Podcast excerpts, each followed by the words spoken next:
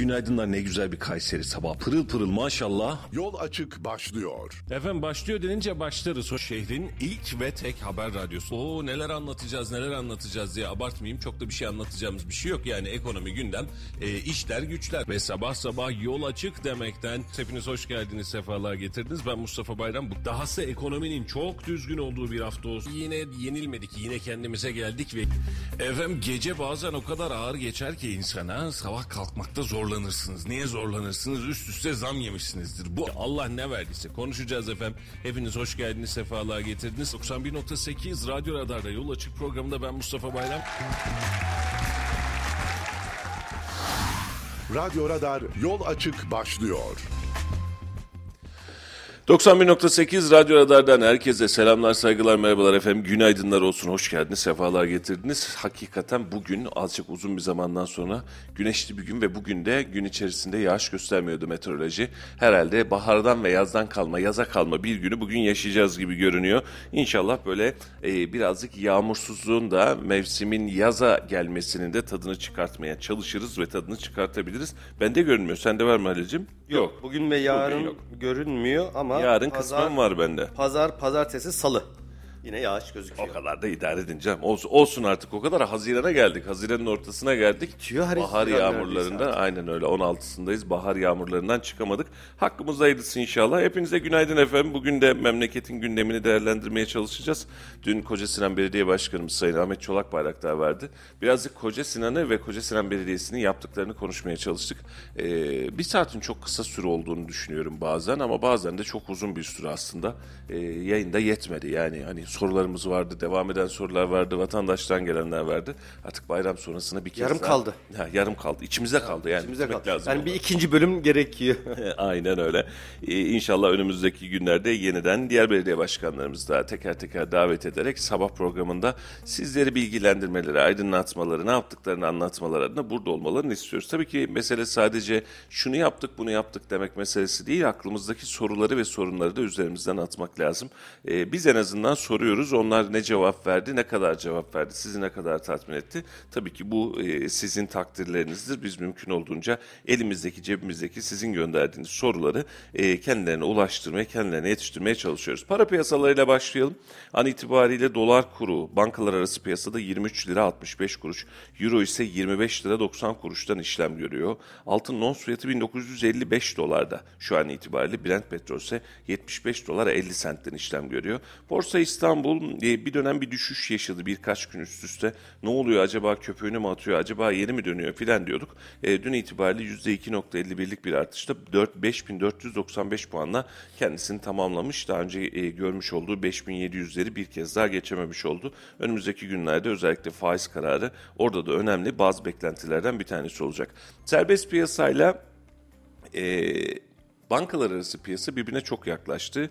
23.65 şu an itibariyle bankalar arası piyasa, 23.53'te şu an itibariyle serbest piyasa e, birbirine birazcık böyle e, yakın yakın gidiyor. Hatta şu an itibariyle dolar kuru serbest piyasa şey bankalar arası piyasada bir tık daha yüksek, serbest piyasada bir tık daha düşük. Ya, yaşamazdık yaklaşmaya geçmiş birbirini. Çok enteresan. Bak şu an fark ettim bunu.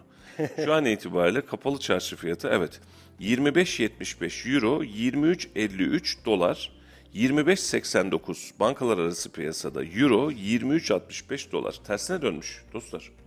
Hani biz beklenti beklenti öncesi sonrası falan yapıyorduk ya. Şu anda da zannedersem serbest piyasa doların faiz arttırımından sonraki düşüşünü mü satın alıyor? Onun Bekliyor, için mi düşüyor? bekliyor. Evet. İşlem hacmi birazcık Ya farklı. şöyle insanlarda 22 e, Haziran'da e, Türkiye'de Merkez Bankası'nın politika faiz oranlarında ciddi anlamda en az 600-700 puanlık bir artışla beraber e, doların düşeceğini tahmin ediyor, bekliyor.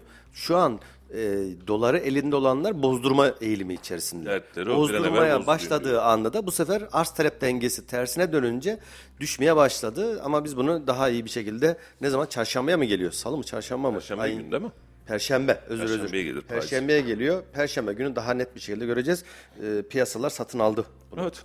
Şu an itibariyle bankalar arası piyasadan daha düşük dolar ve daha düşük euroyu serbest piyasadan alabilirsiniz. Muhtemelen bu fark bu maç bir tık daha açılacak gibi. 23.53, 25, 75 şu an itibariyle. Hal böyle olunca dolardaki düşüş, dolardaki beklenmedik ya da daha doğrusu öngörülerek gelen düşüş Altın piyasasında da bir miktar gevşeme yarattı.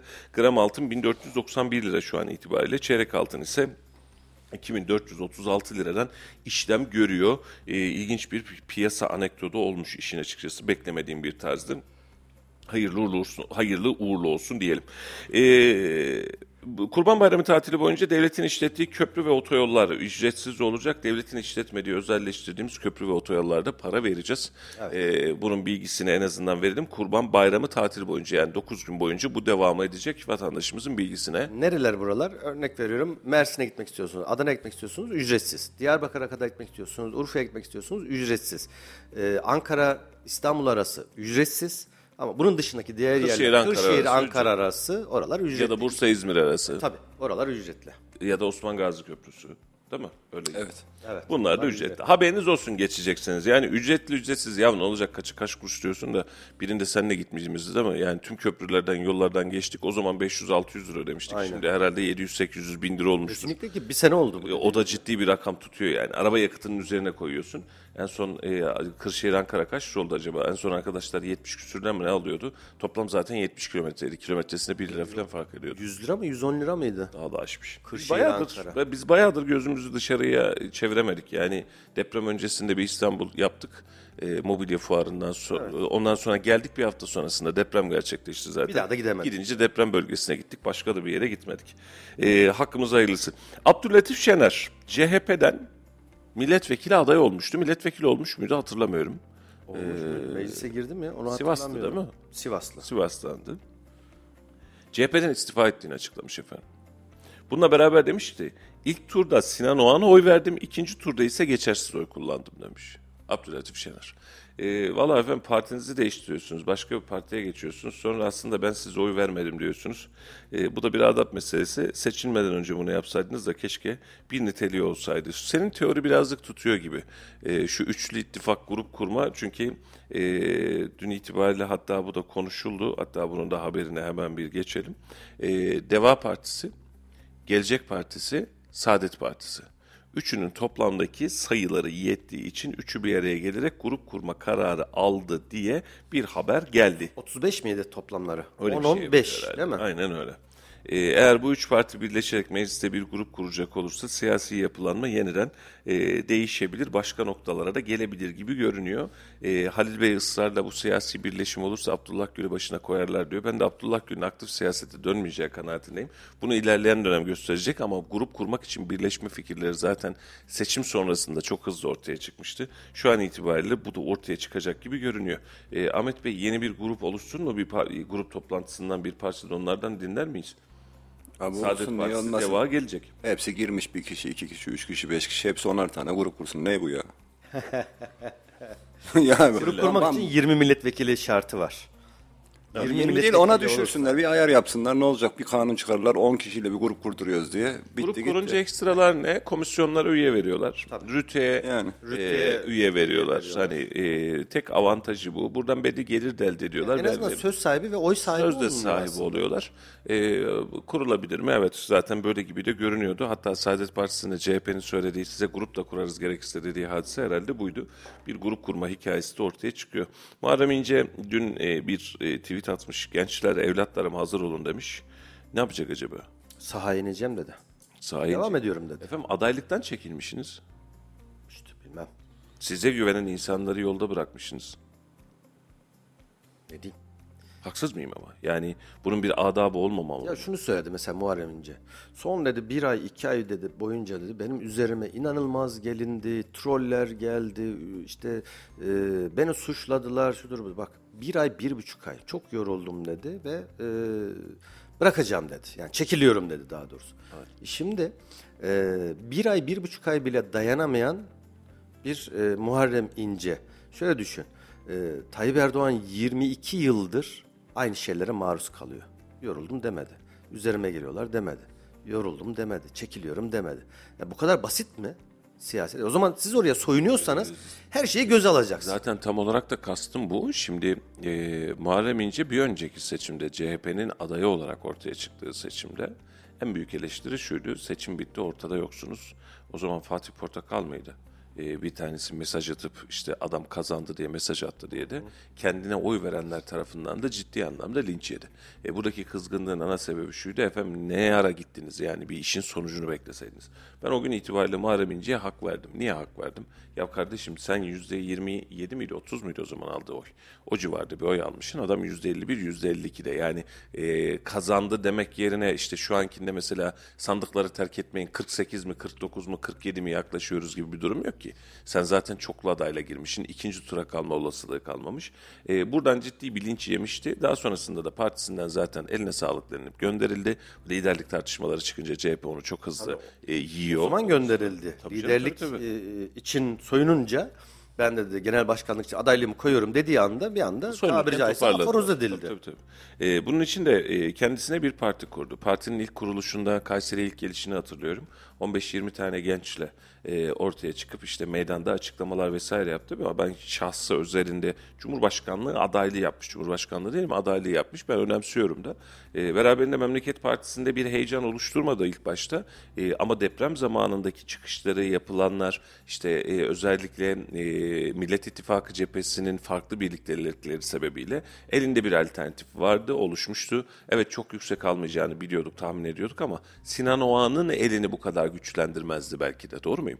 Yani Sinan Oğan %5.60 mı almıştı? 5.60 civarında bir oy almıştı. E, Muharrem İnce ben alandan çekilmiyorum deseydi belki de 3'e 3 alacaklardı, 3'e 4 alacaklardı. Bir şey fark edecekti. 2018 seçimlerinde Muharrem İnce çıkan oy yüzde otuz. 30.67 çıkmış. 52.54'le de Recep Tayyip Erdoğan kazanmış. İşte o zaman da aday çok mesela. Selahattin Demirtaş aday, Meral Akşener aday, %8.3. Temel Karamollaoğlu aday, Tabii. Doğu Perinçek aday, aday da aday. Hepsi aday maşallahları var. Temel yani. Karamollaoğlu'nun 2018 Cumhurbaşkanlığı seçiminde aldığı oy 0.88. Bir bile değil. Hem de Cumhurbaşkanı adayıyken. Evet. Velhasıl e, gençler evlatlarım hazır olun demiş Muharrem İnce de. Gençler ve evlatlar e, yaşlanacak efendim sizin bu geldim gidiyorum geldim gidiyorum hadisinden. Çok karşılığı olacağı kanaatinde değilim. Siyaset sahnesinde de bunu bu saatten sonra çok da konuşacağımız kanaatinde değilim. O büyük fırsatı çünkü öyle ya da böyle kaçırdı. E, birileri bir karar veriyorsa kararınızın arkasında durursunuz. 100 bin kişiyi imzaya davet ediyorsunuz. İnsanlar adliyelere gidiyor, yüksek seçim kurullarına giriyor. Sizin için 100 bin kişi imza veriyor. Yetmiyor seçim sattığında sizin il teşkilatınız, adaylarınız burada. E, örnek olarak veriyorum seçim sonrası oturup muhabbet etme şansımız olmadı ama Hasan Çetin Millet, e, Memleket Partisi birinci sıra adayıydı. Bir şey olur olmaz demedi. Ya olur mu acaba diye gitti yola çıktı. Bir şekilde cebinden para harcadı. Bir şekilde ben buradayım dedi. Alana bastı, pazara gitti, oraya gitti, buraya gitti, şunu yaptı, bunu yaptı. E siz son dakika itibariyle aslında ben aslında yokum dediniz. E yazık değil mi bu insanların hakkına? Geçen günde Kayseri İl Başkanı istifa etti Gelecek Partisi, e, Memleket Partisi'nden. Onun için ben çok fazla karşılığı olacağı kanaatinde değilim işin açıkçası. Efendim devam edelim. Çok uzun zaman konuşulmuştu AK Parti'de Süleyman Paşa Belediye Başkanı Cüneyt Yüksel. Ee, uzun uğraşlarla Melek Mosso konseri e, yapmaya çalıştı. E, Melek Mosso'yun konserini yaparken de e, AK Parti kitleleri efendim bunu yapıyorsunuz ama Melek Mosso seçimden önce şu açıklamaları yapmıştı. AK Parti'ye karşıydı, Cumhur İttifakı'na karşı dedi. E, bir hengame tutturuldu. E, ve dün itibariyle Süleyman Paşa Belediye Başkanı Cüneyt Yüksel görevinden alındı. Bence burada çok e, net bir mesaj var AK Parti'nin kendi belediyelerine verdiği. Vatandaşa da verdiği aslında çok net bir mesaj var. Ben bu, şu tabloyu sevmedim açık söyleyeyim. Niye sevmedim? Cumhurbaşkanı Recep Tayyip Erdoğan her balkon konuşmasında birleştirici, yapıştırıcı, memleketi yeniden toparlayıcı bir güç ve bir irade temsil etmeye çalışıyor seçim sonrasında. Şimdi seçim bitmiş, seçim bittikten sonra sizin bir belediye başkanınız Kiraz Festival için anketten çıkabilir, vatandaş onu istiyor olabilir, popüler diye gelmeye çalışabilir, bir sanatçıyı davet ediyor. Bunun için de bir bedel ödeyecek. Yani şu an Melek Mosso'ya ödenecek ücret öyle trilyonlar filan değil. E şimdi e, sanatçı gelecek gelmesin diye AK Parti tabandan baskı yapıyor. En sonunda da olmuyor. Belediye başkanını Cüneyt Yüksel'i görevden alıyorsunuz. Şimdi bunun anlamı şu. Bu saatten sonra karşı tarafın sanatçıları ben bu taraftanım demediği sürece, bunu kendine ikna edemediği sürece AK Partili belediyelerin hiçbirisinde konser yapamayacak. Salon verilmeyecek. Alan verilmeyecek. Şenliklere davet edilmeyecek. Yani şu an Örnek olarak veriyorum İncesu Belediye Başkanı e, yarın bir gün üzüm festivali yapıyorum diyecek. Yahyalı Belediye Başkanı elma festivali yapıyorum diyecek. Bir sanatçı ne seçelim arkadaş dediğinde AK Parti'nin karşısında olmayan sanatçılardan seçmek zorunda kalacaksınız. Gezi olaylarından sonra bunu çok fazla yaşamıştık. Ben bunu da daha öncesinde dile getirmiştim. Sıla'nın gelip de Kayseri'de hiçbir konser yapamaması, sadece otel konserlerine kalması, hiçbir salonun verilmemesi, ücreti karşılığında verilmemesi dahil olmak üzere şu dakika itibariyle de yine aynı hadise başlamış. Bu sefer AK Parti net de bir mesaj vermiş. Bak sen benim istemediğim sanatçıyı getirmeye çalışırsan sanatçı yüzünden seni görevden alırım demiş. Bunların elinde bir liste mi var? Var. Nasıl bir liste var? Bunu çiz, bunu çağır. Tabii tabii tabii. Bey. Gezi Bunlar- olaylarında aynı hadise vardı. Yani şimdi Ya gezi partilerin olaylar dediğin 2013 tam 10 yıl önce olmuş. Hala şey devam ama ediyor. Nasıl bir kindarlıktır bu anlamadım ki yani. hala devam ediyor. Şimdi e, şu an Olayların hala başlangıcı, altyapısı, hani nereye gittiği, nereden çıkıp da nereye doğru evrildiği falan filan. Yani bunlar binlerce kez tartışıldı. Hala milletin nelerle uğraşıyorlar. Şu an itibariyle bu organizasyonları yapan ajanslar, sanatçıyı sağlayan ajanslar bile hangi partili olduğu belli. Kime yakın olduğu belli. İşte bakanlığın işini yapan, belediyelerin işini yapan, diğerlerinin işini yapan otomatik olarak onların listesinde bunlar yok. İstesen de getirmez. O as, o bende yok diyor. Ve bu insanların da ya bilmiyorum bu birleştirici olmanın dışına çıkıyor. Hadi şunu söyleyebilirsiniz yani buna da bir şey demem. Yani bu kadın da şöyle şöyle açıklamalar yapmıştı. Doğrudur efendim. Yaptı yani biz de gördük bunları sosyal medyadan. Ben yapmadı şöyleydi böyleydi demiyorum. Ben sanatçının siyasete bu kadar burnunu karıştırmasını da çok fazla doğru bulmuyorum. Ama birleştireceğiz derken yeniden ayırmaya başlarsak bu da ayrı bir sıkıntı. Ee, bırakın insanlar sadece sanatını yapmak için çıksınlar yapsınlar ama sahneye çıktığında mitingvari konuşmalar yapıyorsa da e, almayın o da sahneye çıkmasın sanat hayatını unutsun gitsin siyasetçi olsun buna da varız yani. Evet takipçilerimizden WhatsApp hattımıza mesajlar geliyor mesela. Bir takipçimiz yazmış. İyi yayınlar diliyorum. Sanatçılar sanat icra etseler bu dediğiniz olaylar olmaz. Eleştirseler, hakaret, eleştirmeseler, hakaret etmeseler bu dedikleriniz olmaz. Siz de eleştirilerinizi bu yönde yaparsınız daha sağlıklı olur. Yani sanatçı diyor sanatçılığını bilirse diyor size de laf düşmez diyor. Söylüyor. Doğru söylüyor. Yerden göğe kadar haklı. Şimdi Benim zaten kastettiğim nokta şu. Sanatçı burada Sanatçılara bir şey diyemiyorsunuz haklı haksız diyor. Biz laf edemiyormuşuz. Bir de öyle bir iddiası var takip. o laf ediyoruz. Niye etmeyelim canım, canım? O kendi bağlar. Biz bunu e, Eda Ece şu Sedat. Yani ona da aynısını söyledik geçtiğimiz gün. Bugün yeniden de hatta İsmail Saymaz onunla alakalı açıklama yapmış. Kendi kitlesi bile taşlıyor. Ben sanatçının e, özellikle siyasi söylemlerde uçlaştırıcı, kutuplaştırıcı söylemlerde bulunmasını doğru bulmuyorum.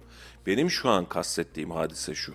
Seçim, bu seçim öncesinde biz bunları konuştuk. Belki siz o zaman dinlemediniz. Sanatçıların hangi taraf olursa olsun. Ben bu taraftayım. Bak bu taraf çok çeşitli tarafını sevmiyoruz. Ama seçim bitmiş. Balkona çıkmışız. Demişiz ki birleştireceğiz. Doğru mu? Biz kucaklaşacağız. Biz seçim bittiği günden beri 48 ile 52'nin nasıl buluşacağını, nasıl kucaklaşacağını tartışıyoruz. Yani bu insanlar bu kadar birbirinden ayrı olmalı, ayrı olmamalı. Aynı ülkenin içerisinde yaşıyoruz. Ama bugün itibariyle geldiğimiz noktada bak bu sanatçıyı çıkartmayacaksın, çıkartırsan seni görevden alırım eee diyerek değil, açıklığı eee, herkes için önemli ve net bir duruş. Yani bak biz yok yok öyle bir birleşme falan yok. Bu boyunu çok aşmıştı, bu ağzını çok fazla aşmıştı. Bu bundan sonra bu alanda olmayacak. Ha üstüne vurduğunuz bu damga da öyle birkaç yıldan falan geçmiyor. Biraz önce konuştuğumuz hadise o. Hala gezi dönemindeki tavırları sebebiyle sanatçılar sahne alamıyor. Şimdi sanatçı da bence de sahnede bir konuşma, bir edebiyat, bir siyaset yapmaya çalışmasın. Yapacaksa gitsin siyasi partiye olsun. Bu mecliste AK Parti'den de CHP'nin listelerinde de sanatçılar yok muydu? Tabii ki. Bırak sanatını kardeşim.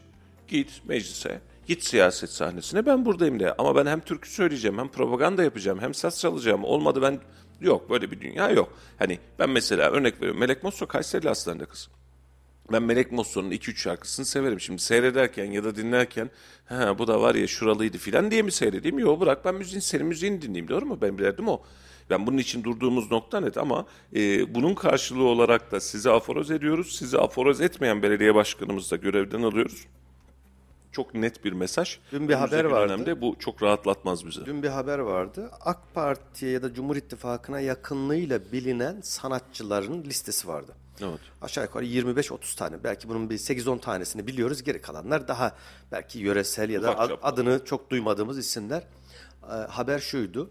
Ee, son 10-12 yılda CHP'li belediyelerin hiçbirinde bu isimlerin tek bir tanesinin bir kez bile konsere çıkmadığı Doğru. yazıyordu. E şimdi bir taraftan hani birleştirelim birleştirelim de ama bir taraf öyle bir ayrıştırma içerisinde ki öyle söylemler söylüyor ki bunun karşılığında durunca da sen ayrılıkçı Hadi, oluyorsun. bak burada- Enteresan. bak Benim şimdi anlayamadığım buradaki biraz bir- bu. bak buradaki birleştirici güç, birleştirmesi gereken güç iktidarın kendisi. Eğer şu an Kılıçdaroğlu'nun Cumhurbaşkanı olduğu bir süreçten bahsediyor olsaydık onda da aynısı. Bak iktidar sensin. Güç sende, bakanlık sende, hepsi sende. Ve bu iddiayı da sen koyuyorsun. Şimdi Tayyip Bey şunu söyleyebilirdi. Seçim bittiği gün itibariyle bugüne kadar bize bunları reva görenlere biz gerekli cevap vereceğiz. Daha fazlasını yapacağız diyebilirdi. Buna da bir şey demem. Bu da hırs yaptı. Vatandaşın üstüne gideceklerdi. Seçim sonrasındaki konuşma neydi? Bir önceki seçimden, Cumhurbaşkanlığı seçimden önceki konuşma neydi? Bir araya geleceğiz, birlikte olacağız. Hep beraberiz vesaire. Doğru mu? Seçim bitti. Şimdi seçim bitti, bir geçim süreci başladı. Ama siz dün itibariyle hmm demeye başladığımızda bunun anlamı şu. Neye mal olur? Melek Mosso yapmamış, yapmasın. Melek Mosso'nun cebinin ortağı filan değilim. Bana ne abi yapıyorsa da yapmıyorsa da. Belediye başkanı görevden alınmış. Şimdi diyor ki Yener, belediye başkanı seçilmiş insan değil mi? Nasıl görevden alabiliyor? Niye seçiyoruz o zaman biz diyor. O iş öyle olmuyor. O yani işte öyle olsa böyle olmazdı. Yani partinin geçti. aldığı genel kararların dışında hareket ederse parti belediye Yok. başkanlarını görevden Part- alabiliyor. Belediye başkanını görevden alamaz. Partisinden ihraç eder. Şimdi belediye başkanı seçilmiş. Partisinden ihraç edebilirsin. İhraç süreci. Tanju Özcan mıydı? Bolu Belediye Başkanı. CHP ne yaptı? İhraç sürecini başlattı. Bir yıl ihraç süreci devam etti. Daha geçen gün seçimden sonra döndü partiye. Şimdi bu ayrı bir hadise. Görevden alıyorsan evet Yener'in dediği haklı. Ama nereden baktığına bağlı. Hadi bu kısmı da geçiyorum. Ben çok net ve açık bir şekilde şunu söylüyorum. Bu hareket biz birleştirme operasyonu başlatacaktık. Algısının tam tersi. Yok birleştirmiyoruz biz. Herkes suçuyla duracak. Biz canımız istediğimizi alacağız Benzer bir olay, gelir. yayından önce bahsetmiştim kısaca. Benzer bir olay Yunus Gökçe. Kimdir? Tiyatrocu. Yunus Gökçe. Ses sanatçısı da tiyatro oyunu oynuyor. Seçimden önce şimdi yayında söyleyemeyeceğim kadar e, ağır hak- hakaretler eden bir şahıs. Dileyen internette girip açıklamalarını, kendi ses kayıtlarının videosunu izleyebilir Evet. hakikaten çok ağır cümleler kurdu. Ve sonrasında da e, daha yeni birkaç gün öncesinde de e, Kocaeli Belediyesi'nin e, Yunus Gökçe bir Survivor yarıştırma yarışmacısı ya. Yarışmacısı. Oyuncu, oyuncu bir şeydi herhalde bu. Evet. tiyatrocu. Şimdi Google'dan aratınca Evet, görüyorum. tiyatrocu. E, Kocaeli Belediyesi'nin bir e, salonunda tiyatro oyunu oynamak isterken önceden planlanmış bir şey iptal edilmiş. Kocaeli Belediyesi de AK Parti'de. Özellikle Melih Gökçek bunun üzerine çok gitti. E, hatta belediye başkanını falan aradığı da söyleniyor. Dün tekrar bir video daha çekmiş Yunus Gökçe. E, vay efendim ekmeğimizle oynuyorlar. Ben öyle demedim, şöyle demedim diye böyle bir tabiri caizse kendi adına ağlama e, videosu çekmiş. Şimdi bir taraftan yani söylediklerine de, de katılıyorum Mustafa ama katılmadığım noktalarda işte biraz önce söylediğim gibi. E, o zaman sen sanatçısın, sanatçı kimliğinle ön plana çıkacaksın. İster futbolcu ol, ister tiyatrocu ol, ister şarkıcı ol. Ya senin mesleğini İşte icra bak, et bunu, ya. bunu siyaset de yaptırmıyor. Niye yaptırmıyor? Yılların Orhan Gencebay'ı. Tarafını belli ediyor şimdi. Şimdi Orhan Gencebay dinleyen ve CHP'ye oy veren birinin halini bir düşün. Evet. Anladın mı? Yani sana bak yüzde yüz katılıyorum. Sanatçı bu kadar siyasetin içinde olma. Ama sanatçı aydın olsun. Fikir beyan etsin. Ben buna bir itirazım yok. Mesela bir yerde taraf olmaktan sonra memleketimiz için bu bu bu keşke bunlar yapılsa. Sanat için bunlar yapılsa filan. Ben bunu anlarım. Ya mesela ben e, sanatçı değil ama e, tam bir gerçekten aydın, tam bir aydın. İlber Ortaylı'ya bayılıyorum. Yani niye biliyor musun? Hükümetçiyim de demiyor, muhalefetçiyim de demiyor. Adamın böyle bir derdi İki yok. tarafa da tabiri caizse çakıyor. Aynen öyle. Yeri geldiğinde, mevzusu geldiğinde, yanlış yapılan geldiğinde tak diye ortaya koyuyor malzemeyi. Ve İlber Ortaylı'ya hem bilimine hem ilmine saygısından dolayı da kimse ağzını açamıyor. İlber Ortaylı'nın dediği her dediği doğru mudur? Benim böyle bir iddiam yok. Ama adam ortaya bir fikir koyuyor. Şimdi sahneye çıktın. Karşında 100 bin kişi gelmiş, 50 bin kişi gelmiş. Konserini dinleyecek, seni dinleyecek. Hazır fırsat bu fırsat yapıştırıyorsun. Mitinge çeviriyorsun. Olmaz. Gerek yok. Yapma. Gerek yok abi. İster CHP'li belediyenin mitingine çık, ister AK Partili belediyenin şeyine çık, mitingine diyorum, konserine çık. 80'li yıllarda TRT'ye ambargo konulan sanatçılar vardı. Yurt Hala dışına var. giden vardı. Ha, hala var ama eskisi gibi değil. Ya bir Ahmet Kaya'yı biz yıllarca izleyemedik. Zeki Müren'i, Bülent Ersoy'u izleyemedik ya. Adamların siyasetle bu yani adam, kadın yani o cinsiyetle alakalıydı o kısım biraz Türk farklıydı. ahlak E şimdi var. Cem Karaca 1987 yılına kadar bunlar vatandaşlıktan çıkarılmıştı. 1987'de oylama oldu biliyorsun. Ondan sonra Türk vatandaşlığına tekrar kabul edilen bir dünya sanatçı vardı. Ya artık bunlara geçelim. Olmasın. Vatandaşlıktan da çıkarmayalım, öbürünü de çıkarmayalım. E şimdi Ahmet Kaya'nın belli bir ideolojisi vardı. Ama Ahmet Kaya'yı sevmeyen kaç kişi var ya? Hadi bugün gelelim. Ben hala dinliyorum. Üniversite yıllarımda e, o zaman Walkman'ler vardı. İşte orada, vatan, dinliyordum. orada vatandaşın da şunu idrak etmesi lazım. Ahmet Kaya'yı şahsı adına seviyor muyum? Hayır. Sanatı için seviyoruz. Şarkılarını seviyor muyum? Evet yani dinledik. Gençliğimiz onunla geçti. Şimdi yani. olayın özüne geçsek. Buyurun. Siyaset mi sanatçıları kullanmaya ilk başladı yoksa sanatçılar mı siyasete bulaştı ondan sonra ortalık Ya karıştı? ikisi aslında iç içe. Bir tarafa yaranmak, Ben biraz orada, daha para e, Nerede başladı sizce bu? Geçen bir yakın Hadi- yakın siyasi Doğru, tarihten bakalım. Hani e, sanatçıların bir kitlesi, bir fan kitlesi var diye acaba siyasetçiler ya bunlardan yanımıza alalım işte sahnede onlarla beraber şarkı söyleyelim bilmem bir şey yapalım da hani onların kitlelerinden de sempati alalım ya da şey alalım şekliyle mi başlattılar acaba bu işi yoksa sanatçılar mı arkamızda kitle var hadi biz de siyasi fikrimizi bunun üzerinden yürütelim. Aslında e, para iki tarafı da kullanmayı ve kullandırmayı öğretmiş gibi görünüyor. Halil'in dediğine katılıyorum. Çünkü mesele para kazanmak. Şimdi e, vatandaşlar hatırlamazlar. Bir dönemde mesela Fethullahçı sanatçılar vardı. Tabii. Şimdi mesela şenliklere sadece onlar gelirdi. 15 Temmuz öncesinde, 17-25 Aralık öncesinde bunların bir grubu vardı. Fethullahçı sanatçılar. Ha, şu anda onlardan AK Partili devam edenler var. Listeden tamamen ayrılanlar var. Onlar da cemaati sanatçılardı. Cemaat bunları istiyordu. Onlar sonsuz biat içerisindeydi ve onlar da her konsere, her sahneye gidiyordu. E demek ki burada da bir gruplaşma e, oluyor ve var. E, net ve nitelik olarak ben yani nerede duruyorsunuz dersen sanatçı siyasetini e, bu kadar aleni, bu kadar yani şunu anlarım ya. CHP'nin kongresine gittin. CHP'nin kongresinde sahne al dediler. Kılıçdaroğlu'nu alkışlattın filan anlarım.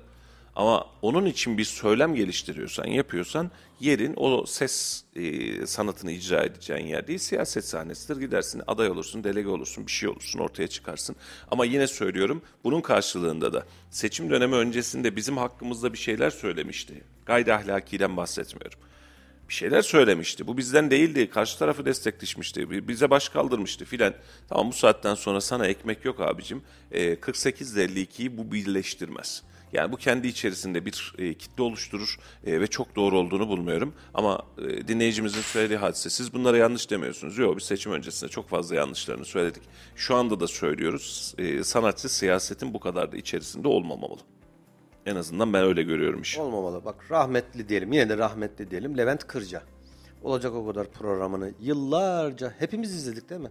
Hicivlerini, oradaki skeçlerini güldük. O dönemki hükümetleri çok ciddi anlamda eleştiren hiciv sanatını ortaya koyan ki bunda Metin Akpınar, Zeki Alasya, Deve Kuşu kabarelerinde de gördük. Ama ben orada bir hicivde şey vardı ya e, sanatsal hiciv vardı. Şimdi o dönemin hicivleriyle ki bu Osmanlı döneminde de vardı, farklı ülkelerde de var. Hiciv başka bir şey. Sanatı hicivle anlatıp eleştirebilmek başka bir şey. Direkt olarak kalkıp belli bir ideolojiyi ya da bir partinin sempatizanlarına hakaret etmek herhalde bambaşka bir şey diye. Şimdi bahsetmiş olduğun e, Levent Kırca'nın e, son döneminde Son döneminde çok ayrıksıydı. O ayrı. son döneminde salon verilmedi. Aynı ambargo ona da uygulandı. Metin Akpınar'ı en son yargıladık. E, mahkeme kapısına getirdik götürdük. Şu an onu da biz ayrıksı hale getirdik. Onu da uçlaştırdık. Bunu niye söylüyorum? Metin Akpınar AK Parti hükümetinin icraatlarını, faaliyetlerini sevmeyebilir. Yaşı itibariyle de sanatı itibariyle de şu an adam aktif olarak sanat yapmıyor. Filmde filan oynamıyor. Yaşlı bir sanatçı. Artık doğru mu? Levent Kırca'nın da son döneminde öyleydi. Bunları da biz biledik. Ben bunu hiçbir şekilde doğru bulmuyorum. Bak çok güzel bir şey söyledin. O gün itibariyle Levent Kırca, Süleyman Demirel'in de Erdal'ın önünde, Turgut Özal'ın da doğru mu? Hepsinin hicvini yapabiliyordu. Zam vesaire şu bu yani memlekette ne kadar mesele varsa biz ekranda o günün komedisi de oydu. Levent Kırca'yı herhalde seyretme yerimiz yoktu ya o günler. Yapılabildiği bak yapabildiği dönemlerde e, tek TRT dönemi orada bir sansür masası diye bir yer vardı biliyorsunuz. Yani yaptığı o çalışmaları, çekimleri TRT dışında yayınlatamadığı dönem. Sürekli makaslandığı dönemlerde bunları yapıyordu ama çok kanallı işte sosyal medyalı falan dönemlerde daha bir sanki böyle keskinleşti şey. Bugün daha ortam genişledi. Yani bir sürü sosyal medya var, YouTube kanalları var, bir sürü televizyon var. Yani yayınlarını çıkarabilecekleri çok daha fazla. O zamanki kadar baskı belki de makas altında olmadıkları yerde daha bir keskinleşti işler. Çok daha keskinleşti. Ha şu anda bunun güncel versiyonunu seçim döneminde yaşadık işte güldür güldür şovlarda. Ee, çok daha farklı versiyonlarını gördük. Ama çok daha gerçekçilerini gördük Ama aslında. bak Güldür Güldür'ün de güzel tarafı neydi biliyor musun? Bak Nurettin Nebati'yi de hicveden o meşhur sahne vardı. Beraberinde muhalefeti de hicveden sahne vardı. Bak aslında sanatçı e, siyasetin üzerinde olduğunu keşfedebilmeli. Yani bu gazeteciler için de geçerli. Yani sen siyasetin üzerindesin. Üzerindesin derken daha üstünsün anlamında söylemiyorum. Sen meseleye siyaset üstü bakmak zorundasın. Yani bir tarafı alalım ama bir tarafı hep güzelleyelim. Bir tarafı hep kötüleyelim. Buna gerek yok ki. Yani sen aynı hadiseyi sunduğunda, önüne sunduğunda, ortaya koymuş olduğunda iki taraf içinde bu hicvi attığında daha sempatik, daha inandırıcı ve daha nitelikli geliyor. İşte anlatmaya çalıştığım bu. Şimdi hiciv başka bir şey Mustafa Bey. Hiciv e, orada eleştirisel anlamda herkesin kabul edebileceği ve olayı mizah, çoğunlukla mizahi bir şekilde anlatmaktır. Deve kuşu kabarelerine bakın. Zamanında Turgut Özal'ı inanılmaz bir şekilde hicvettiler. Süleyman Demirel'i, rahmetli Erdal İnönü'yü, rahmetli Erbakan'ı. Ama bugün geldiğimiz noktada bu hicivden uzaklaştık. Mevzu eleştirisel hicivden çıktı. Bak güldür güldür bunu çok güzel yaptı. Halil'cim şu anki Günümüzde. şu anki şu Artık anki iş kitleler, hakarete kitleler döndü. o zamanki İş kitleler gibi değil bak. döndü. Şimdi Rengi o, o zaman bir şey hicvettikleri zaman kendi kitleleri dahi ona bir sempati duyuyorlardı. Bundan gülüyorlardı. Eli, şu anda öyle bir biat dönemi var ki yani hicvetmek ne demek? Yani en ufak bir şeyde e, müthiş bir şekilde karşı çıkılıyor. Kendi kitleleri bile hangi tarafı hicvediyorsa etsin. Hangi tarafın Ben basit bir şey söyleyeyim. Geçen gün Ferhan Şensoy'un eski e, tiyatro gösterilerinden bir tanesinin görüntüsü denk geldi. YouTube'da denk geldi hatta. Yani adamın hicvi hatta Erbakan vesaire muhabbetleri de var. Adamın hicvi çok net ve çok keskin aslında. Bak fazla keskin. çok serttir o. Bak aynı hicvi Ferhan Şensoy'un o dönemki aynı hicvini, Deve Kuşu Kabara'nın o dönemki aynı hicvini, Levent Kırca'nın aynı hicvini şu an itibariyle sahneye koy. Aynı durumu yaşarız. Nasıl yaşarız? Taşlarız, kenar iteriz, kanala baskı yaparız. Bak biz bu tarafta da çok rahat değiliz. Çok kutuplaştık diyebilirsin. Bunlar da birazcık abarttı diyebilirsin. Bak buna bir itirazım yok ama eski dönemdeki dozajı ne olur? Yani yayın bitince aç iki tanesi mesela çok sert eleştiri. Filmlerde bile var ya. Yani Zübükzade filmini hatırlıyorsunuz mesela. Yani ya bu kadar net, bu kadar aleni, bu kadar böyle çat çat çat partiler, geçişler filan. Yani çok net film olarak yapılmış, zamanında sahneye konmuş. E şimdi bakıyorsun aynı şeyi bu dönem itibariyle yaptığında tepkisi bu olmuyor. Ötekileştiriyoruz. Bir de burada sosyal medyanın ve biraz da aslında biraz önce sen de söyledin Melik Gökçe'nin gücü devreye giriyor. Arkasına enteresan bir kitle takmış durumda ve organize olabiliyor yani. Bak ben seni bitireceğim şimdi diyor. Hadi bakalım başlıyor işin içerisine. Sosyal medyada bir renk bir ses oluşuyor. Ses oluştuktan sonra da efendim gereğini yaptık hadisesine dönüyor.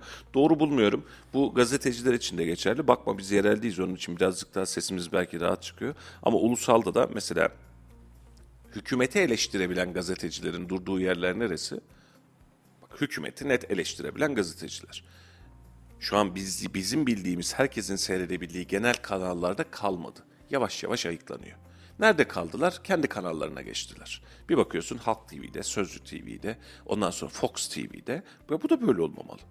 Yani oturup bir gazeteci eleştirebilmeli ama bunu eleştirirken sadece hükümeti değil işte gerektiğinde o muhalefeti de gerektiğinde süreci de iyi yapılana iyi demeyi de becerebilmeli. Çok bu anlamda özgürlükçü ve çok rahat gidiyoruz diye düşünmüyorum. Barışçıl hale getirmek lazım. Kitleleri toparlamak lazım. Eleştirilere de e, boyun eğmek lazım demiyorum. Ya cevap ver ya karşısında dur ya hani ben bunu yapıyorum siz böyle diyorsunuz ama güldük eğlendik de hani buna da birazcık hazmetmek lazım diye düşünüyorum işin açıkçası. Konuyla alakalı söyleyeceğiniz bir şeyler varsa son olarak alayım. Kemal Kılıçdaroğlu'nun dünkü operasyonuna da geçeceğim onun üzerine. Geçelim operasyona. Peki, hay hay. Kemal Kılıçdaroğlu Tuncay Özkan'ın da aralarında olduğu tüm danışmanların görevine son vermiş efendim dün itibariyle. Ee, burada ilginç olan tablo Kemal Kılıçdaroğlu dışında görevi sabit kalan hemen hemen kimse kalmadı. MYK, MKYK üyelerinin istifası almıştı zaten. Delegeler kaldı herhalde. E, delegelere şu an bir şey yapamıyoruz. Onlar parti yönetiminde değil sadece seçiyorlar. Şu an danışman kadroyu da aldı. Herkes hala Kemal Kılıçdaroğlu ne yapacak acaba? Sonunda ne olacak acaba diye bekleniyor. E, dün ilginç bir hadise e, CHP Genel Başkanlığı için adı geçen e, çok fazla konuşulan belki belki de Ekrem İmamoğlu'nun da dava süreci başlamış oldu. Yargılanma süreci başlamış oldu.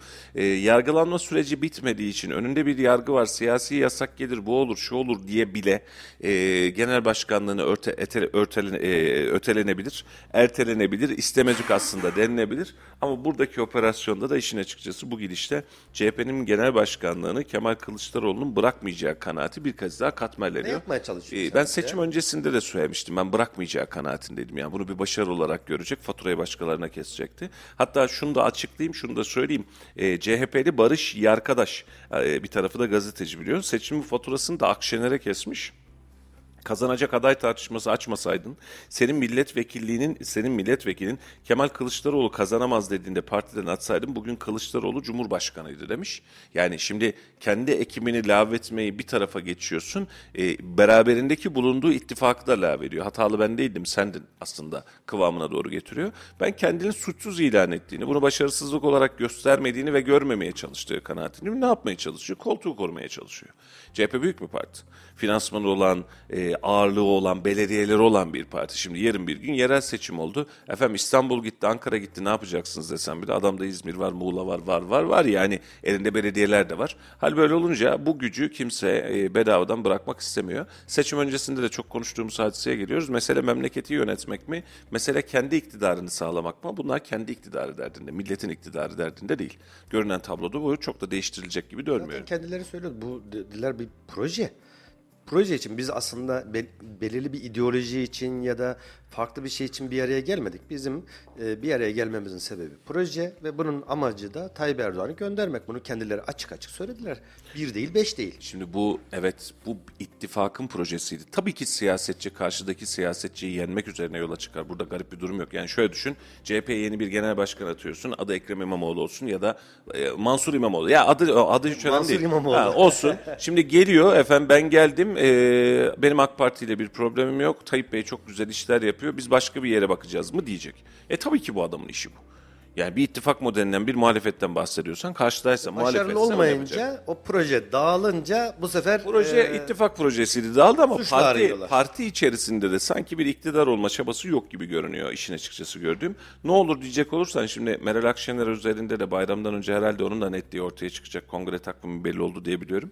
Ee, orada da mesela Meral Akşener e, yoğun bir şekilde adayım demiş. Maçasına güvenen varsa buyursun gelsin karşıma çıksın demiş. Birazcık kadroyu değiştirmiş kendi içerisindeki yönetim kadrosunu değiştirmiş. Muhtemel itibariyle onlar da suçu CHP'ye atarak CHP'yi kötü çocuk ilan edecekler kongre sürecinde takviminde. Böyle bir beklenti var. Ee, hani biz yaptık yapmaya e, çalıştığımızı ama e, bu kadar oldu diyecekler. Sen sağ ben selamet iş bitecek ondan sonra da. Yani görünen tablo orada da o kimse koltuğunu bırakmayacak. Evet.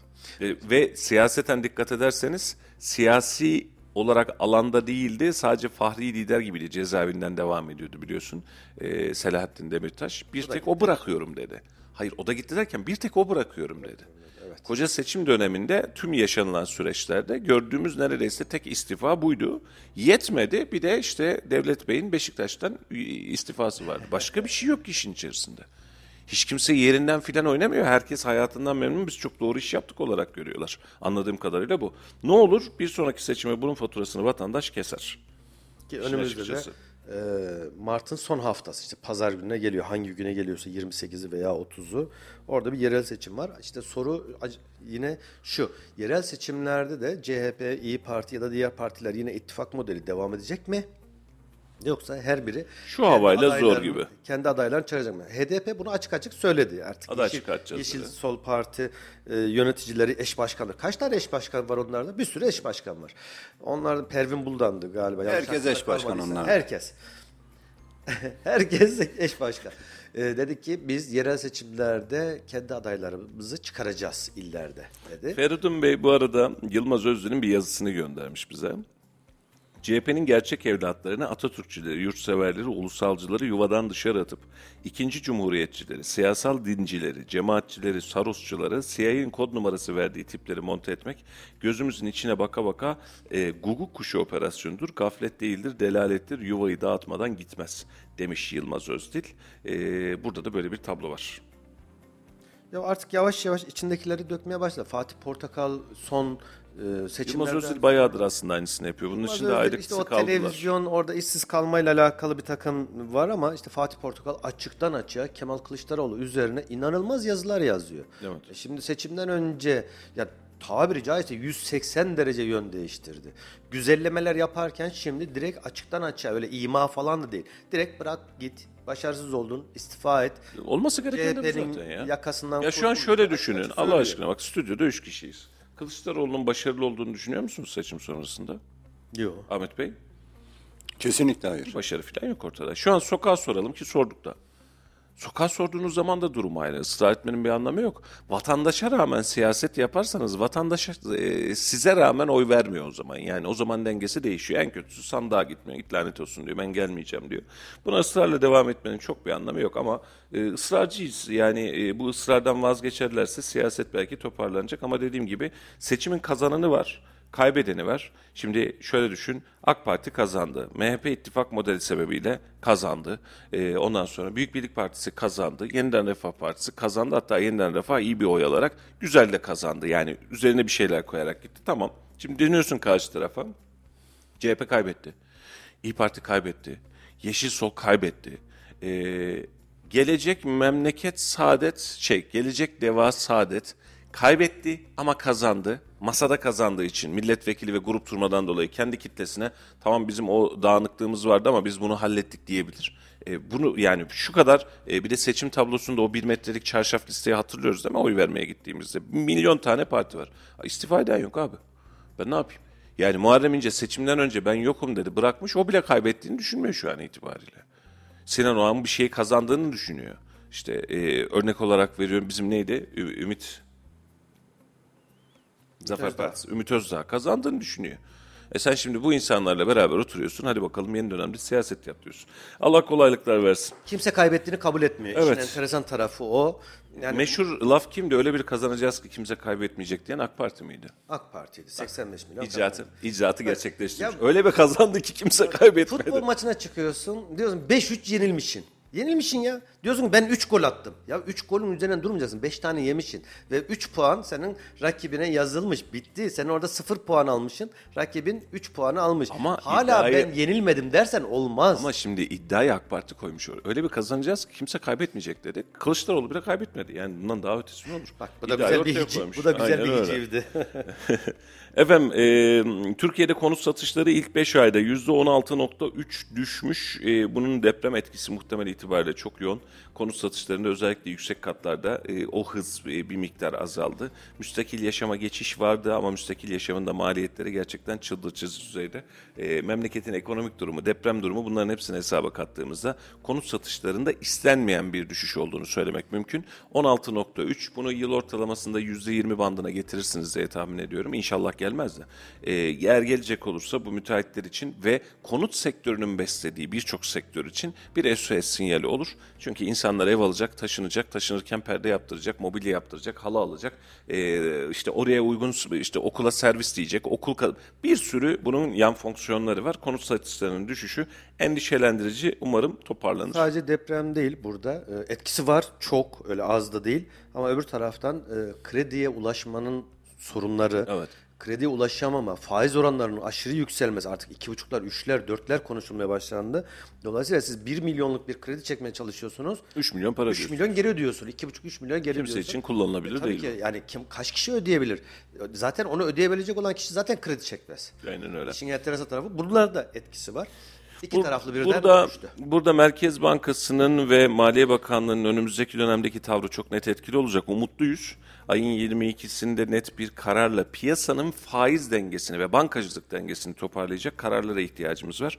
Likiditeyi kısarak enflasyonu düşüreceğimizi düşündüğümüz bir iki yıllık süreci geride bıraktık. Bankaları kastırarak, zorunlu karşılıkları yaparak, para vermeyin efendim diyerek, para verdirmemeye çalışarak ortaya bir ekonomi modeli çıkarttık. Şu an itibariyle ayın 22'si yeni Merkez Bankası Başkanımız atandı. Dikkat edersen yeni Merkez Bankası Başkanı'ndan henüz bir ses yok.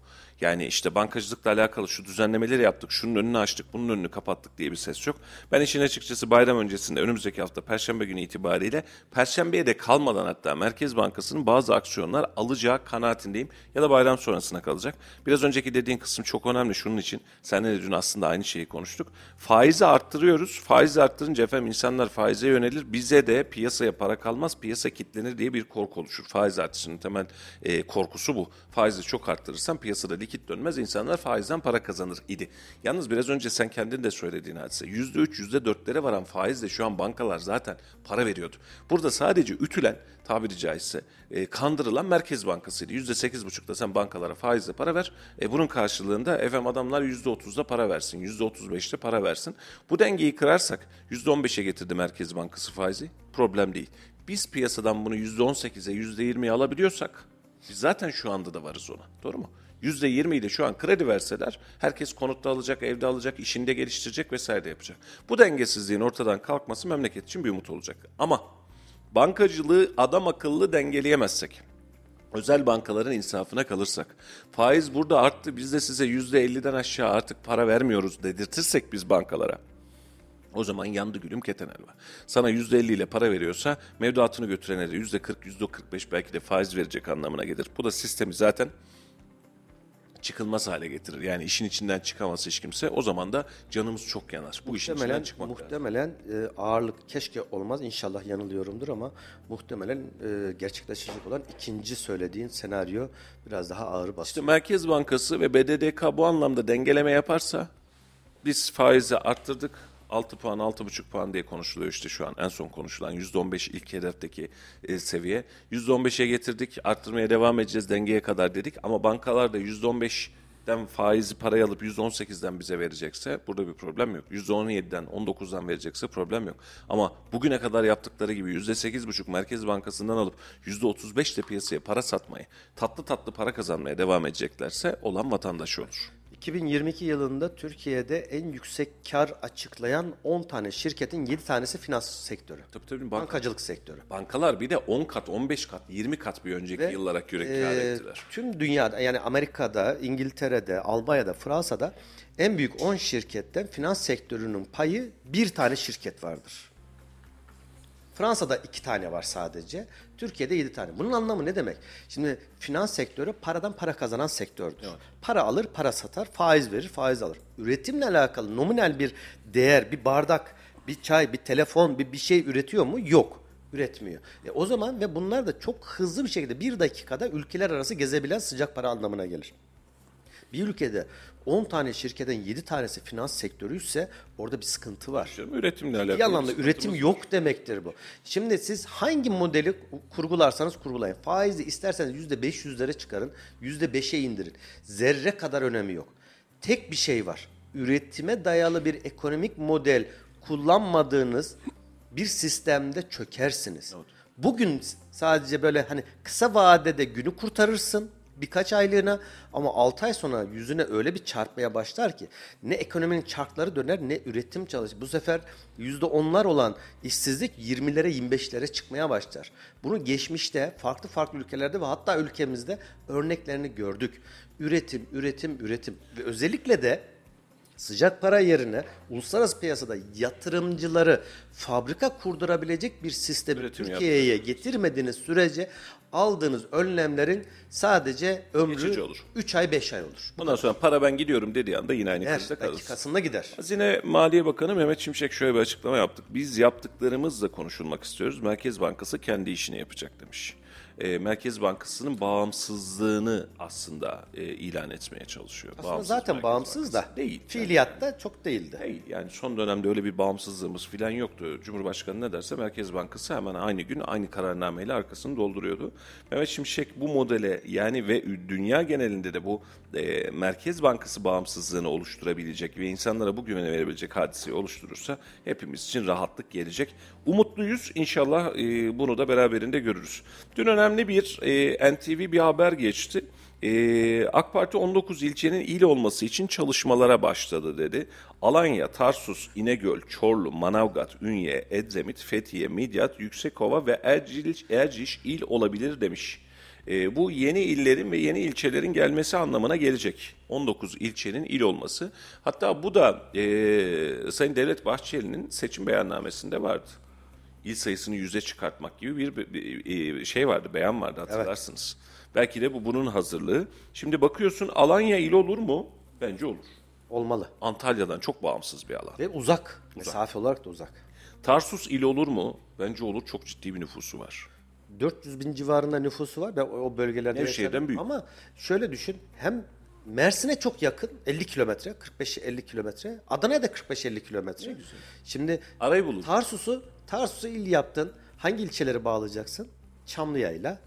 O kadarını bilmiyoruz Halil'ciğim. Karataş. Sen Mersin'de yaşayan sensin. Onu bilmiyoruz. Yani Ben üç tane, bahsediyorsun. dört Develi ilçe bağlayayım. yaparsak, il yaparsak Ya nereye şöyle, bağlasın ya dersin. ülkemizde şimdi böyle- çok yakın bunlar. Şimdi böyle 3-5 tane hani hemen sayabildiğimiz yerler var. İşte Adapazarı, Sakarya gibi.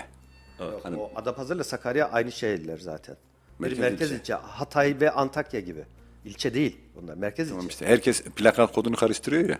Evet. Melik Gazi Kocasinan gibi. Ya düşün. Mersin İçel. Mesela Mersin plakası e, 33 ama İ'ye göre, İçel'e göre. Asıl adı İçel'dir. Şimdi ben buradan İl yine, olarak, değil. de- İl yine olarak şuradan İçel, devam tabii. edeyim. Üzerinde tartışalım. İnegöl. Kendi ekonomik modelini oluşturduğu ihtiyacı olabilir. Bir büyükşehir belediyesi ya da bir şehir belediyeciliğine ihtiyacı olabilir İnegöl'ün. Çorlu, e, Tekirdağ'a bağlı biliyorsunuz Çorlu. Çorlu İstanbul'a da çok yakın. Arada da bir tampon oluşturmak adına büyük de bir yer Çorlu. E, kurtarabilir. Manavgat çok dahil olamadım. Manavgat küçük bir alan normalde. Bir de hem Alanya'yı hem Manavgat'ı il yaparsan Antalya'dan iki parça kopartmış Yani olursun. Akseki'yi bağlarsın. Serik, Belek. Yani Antalya, Side, o Antalya ya illa tüm ilçeleri biliyorum havasına girecek hepsini sayacak. Abi bana ne onlardan? Abi program Kurban bitiyor. Ee, bu- bakın bugün karne alınacak. Oraya da geleceğiz daha. Ne? Karne günü bugün oraya da geleceğiz. Aynen öyle. Ee, Ünye, Edremit, Fethiye, Midyat, e, Mardin Midyat evet olabilir. Yüksekova riskli bir alan. Yani Hakkari merkez, Yüksekova başka bir yer. E, ara mesafeler var. İlginç olur. Erciş. Şu an itibariyle konuşulan bunlar. E, önümüzdeki dönemde bunu göreceğiz. E, bunların hepsi olmasa da bir kısmı olabilir diye düşünüyorum. En azından mesela Antalya'dan iki tane daha il çıkartırsan yavru il Antalya bir şey kalmaz. Garip olur ama turizmsel olarak Manavgat Bilemedim. Yani Alanya evet de yani Alanya Manavgat birbirinden biraz Manavgat olmasın da yerine başka bir öneride bulunayım ben. Buyurun. kabul ediyoruz hemen. Ee, Lüleburgaz'ı il yapalım. Niye? Niye? İsim şehir oynarken L'den şehir yok. Ya git Allah canına olmasın. ben de ne diyorsun? Abi konuyu değiştirelim, sakin, sakin.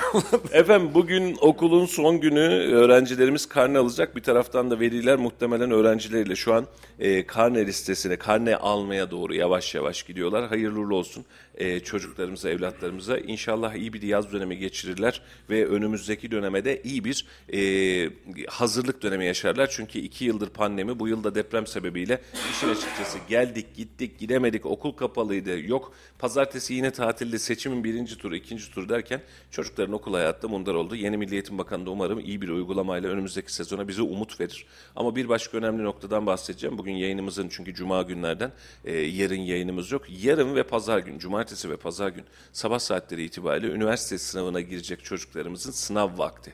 E, bunun için e, biz trafikte e, seyrederken de e, okula yakın yerlerde bir şeyler yaparken de inşaatımız varsa da tadilatımız varsa da korna basmamız gerekiyorsa da bunlara dikkat etmemiz e, gerekiyor. Bu, bu kısım çok önemli. E, çünkü çocuklar hayatının sınavına girecek. Keşke böyle olmasaydı. Yani bu kadar da önemli bir sınav olmasaydı bu iş ama ne yazık ki böyle hayatının sınavına girecek. Yarın itibariyle de üniversite sınavları gerçekleşecek. Tüm öğrenci da- kardeşlerimize biz e, başarılar dileyelim. Rabbim zihin açıklığı versin. İnşallah amaçlarına, hedeflerine, hayallerine ulaşacak meslekleri Bu arada Serbülent takdir belgesini göndermiş. Yiğit Türk e, amcası seni dinliyor şu an itibariyle demiş. Maşallah. Yiğit Türk aferin Maşallah sana takdir diyelim. belgeni çok sevdik. E, 6. sınıfa gidiyormuş Yiğit Türk. E, neredeymiş? Mehmet Ali Yurtçı Erbosan Ortaokulu.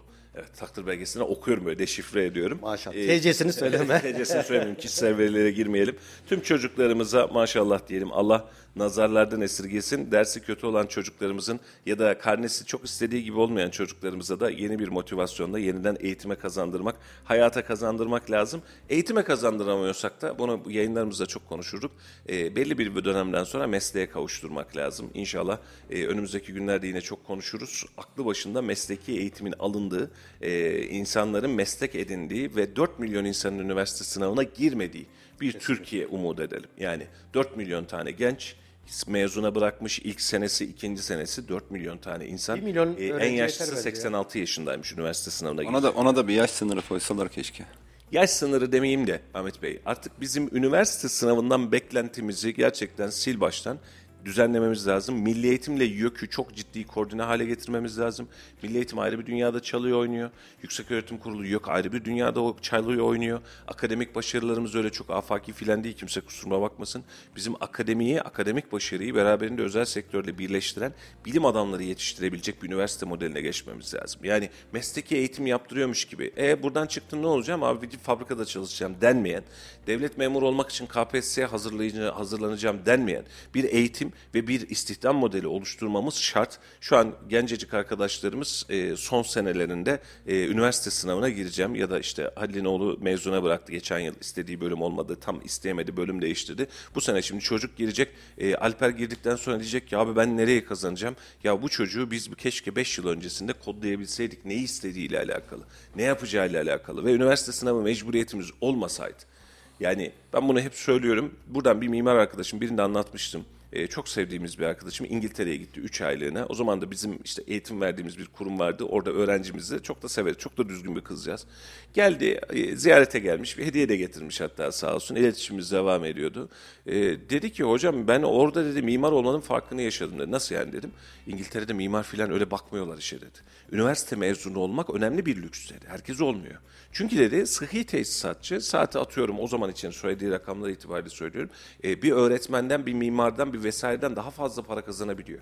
Geliyor işte saatlik ücreti var. Düşünsene 200 sterlin alıyorum diyor. 2 saat geldim diyor. Servis ücretim diyor. Adam zaten e, bizim burada asgari ücretinin bir ayda kazandığını tek celsede alıyor. Özelliği ne? Sıhhi tesisatçı. Ama o da elimi kolumu salladım. Ben çıraklıktan geldim tesisatçıyım demiyor. Onun da okulu mesleki grubu var. Ve onun içinde diyor ki sen sıhhi tesisatçısın ya. Su borusu değiştireceksin. Hepsi hesap bu kadar. Ve adam hayatını kazanıyor. Ama meslek meslek kıymetli. Bak bir örnek vereyim. Bizim e, eniştenin damadı yurt dışında önümüzdeki e, 10-15 gün içerisinde Türkiye'ye gelmesi gerekiyor. Kendi işleri var. Anahtarcılık yapıyor.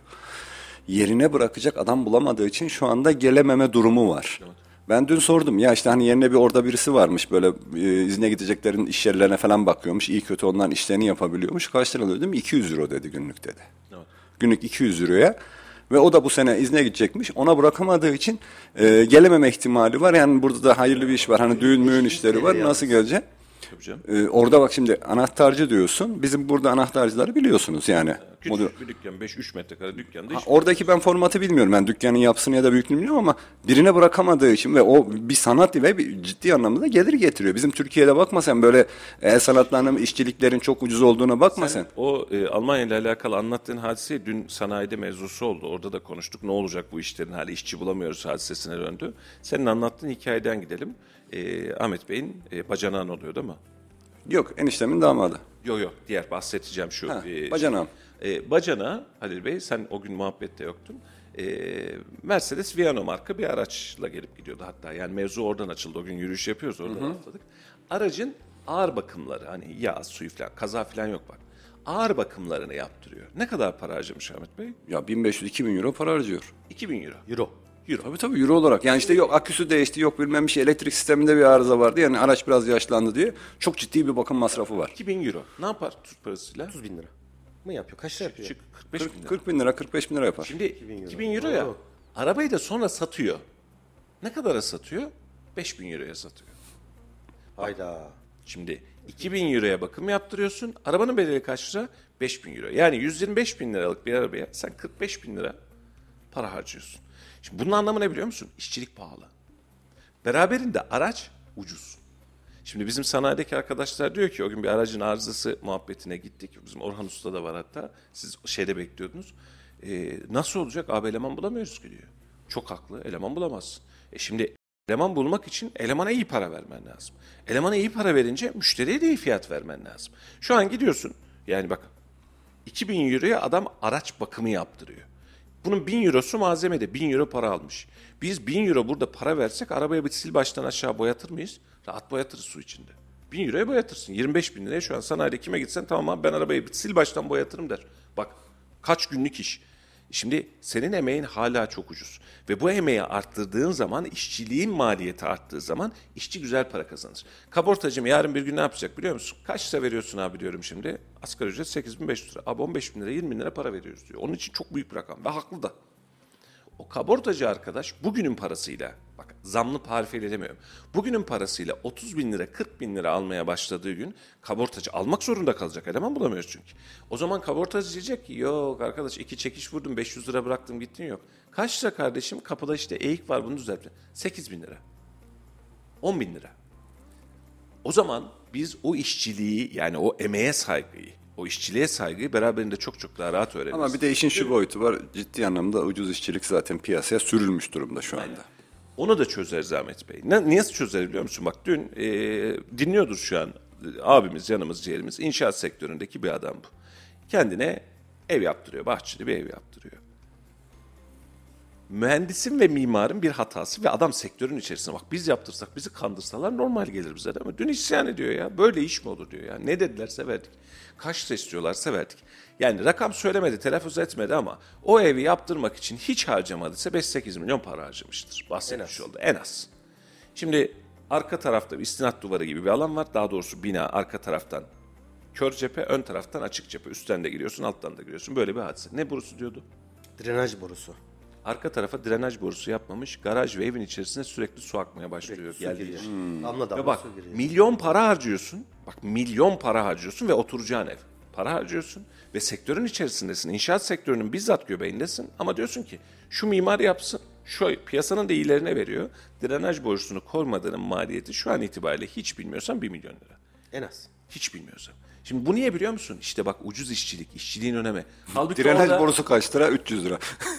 Plastik boru çünkü sonuçta. Ya, o yapılmışken hepsi eşilmiş zaten. Versin 20 bin lira versin, 50 bin lira versin.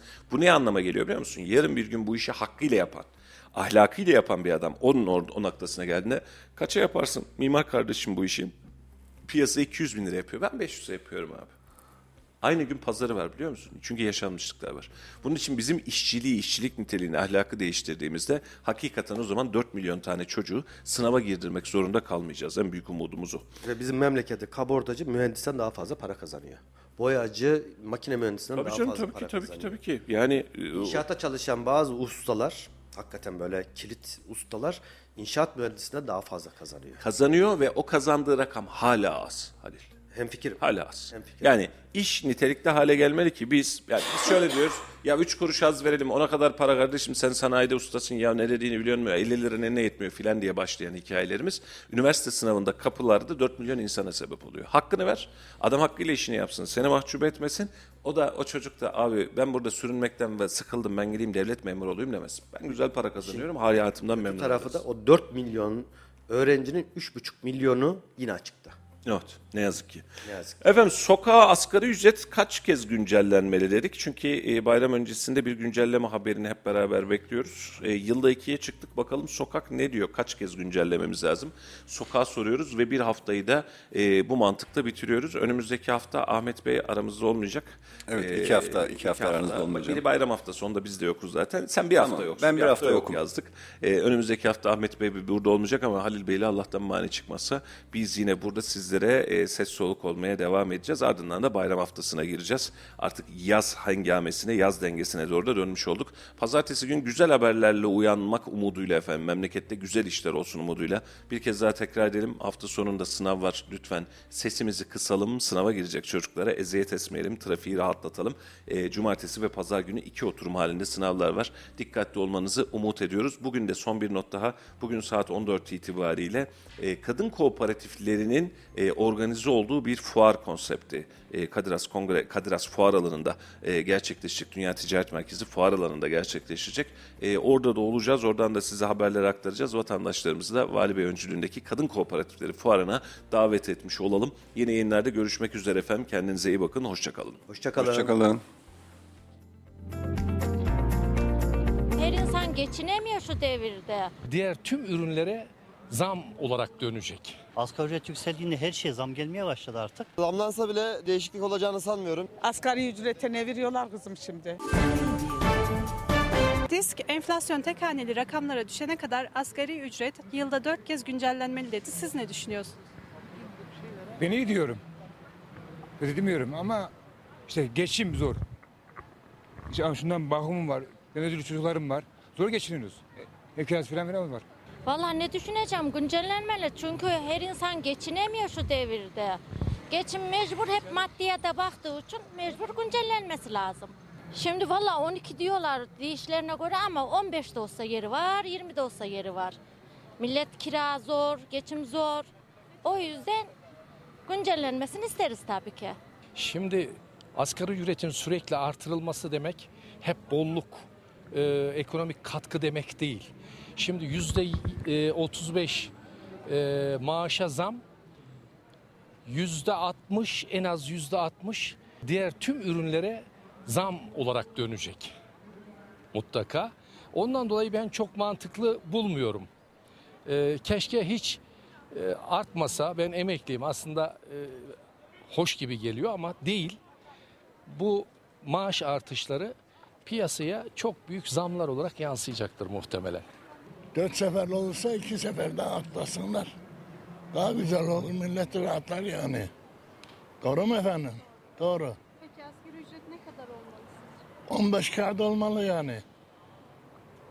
Yani bu aslında emekliyi de düşünürsek o da onun beraber yürümesi gerekir. Biz eskiden asgari ücrete bir defa zam geldiğinde seviniyorduk. Ama şimdi gelmesin diye dua ediyoruz. Çünkü asgari ücret yükseldiğinde her şeye zam gelmeye başladı artık. O yüzden yılda dört defa gelmesine pek bir anlamı da yok. Önemli olan enflasyonun düşürülmesi, önemli olan doların, dövizin, altının düşmesi. Bunlar düşerse zaten asgari ücret bize hayli yeter.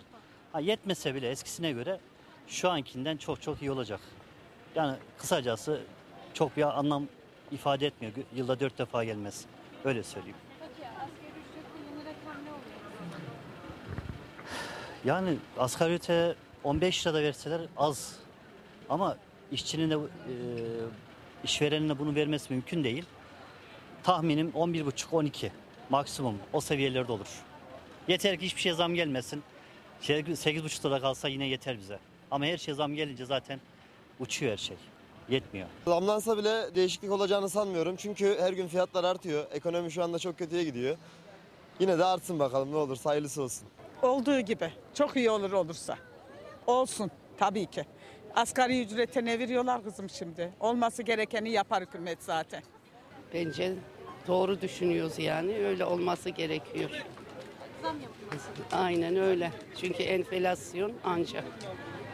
Tabii canım. O, yani her şey yani olsun 11-12 lira olsun. Emekliye de olsun. Ortalama benim tahminim 11.500 11.800 lira civarında olur tahmini. E bence de iyi olur güncellenmesi. Çünkü enflasyon bayağı yukarıda. Geçim zor, sıkıntı var. Onun için daha iyi olur yani.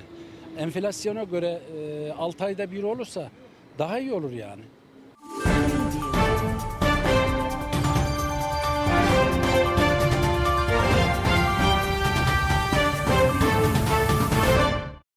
Radyo Radar yol açık sona erdi.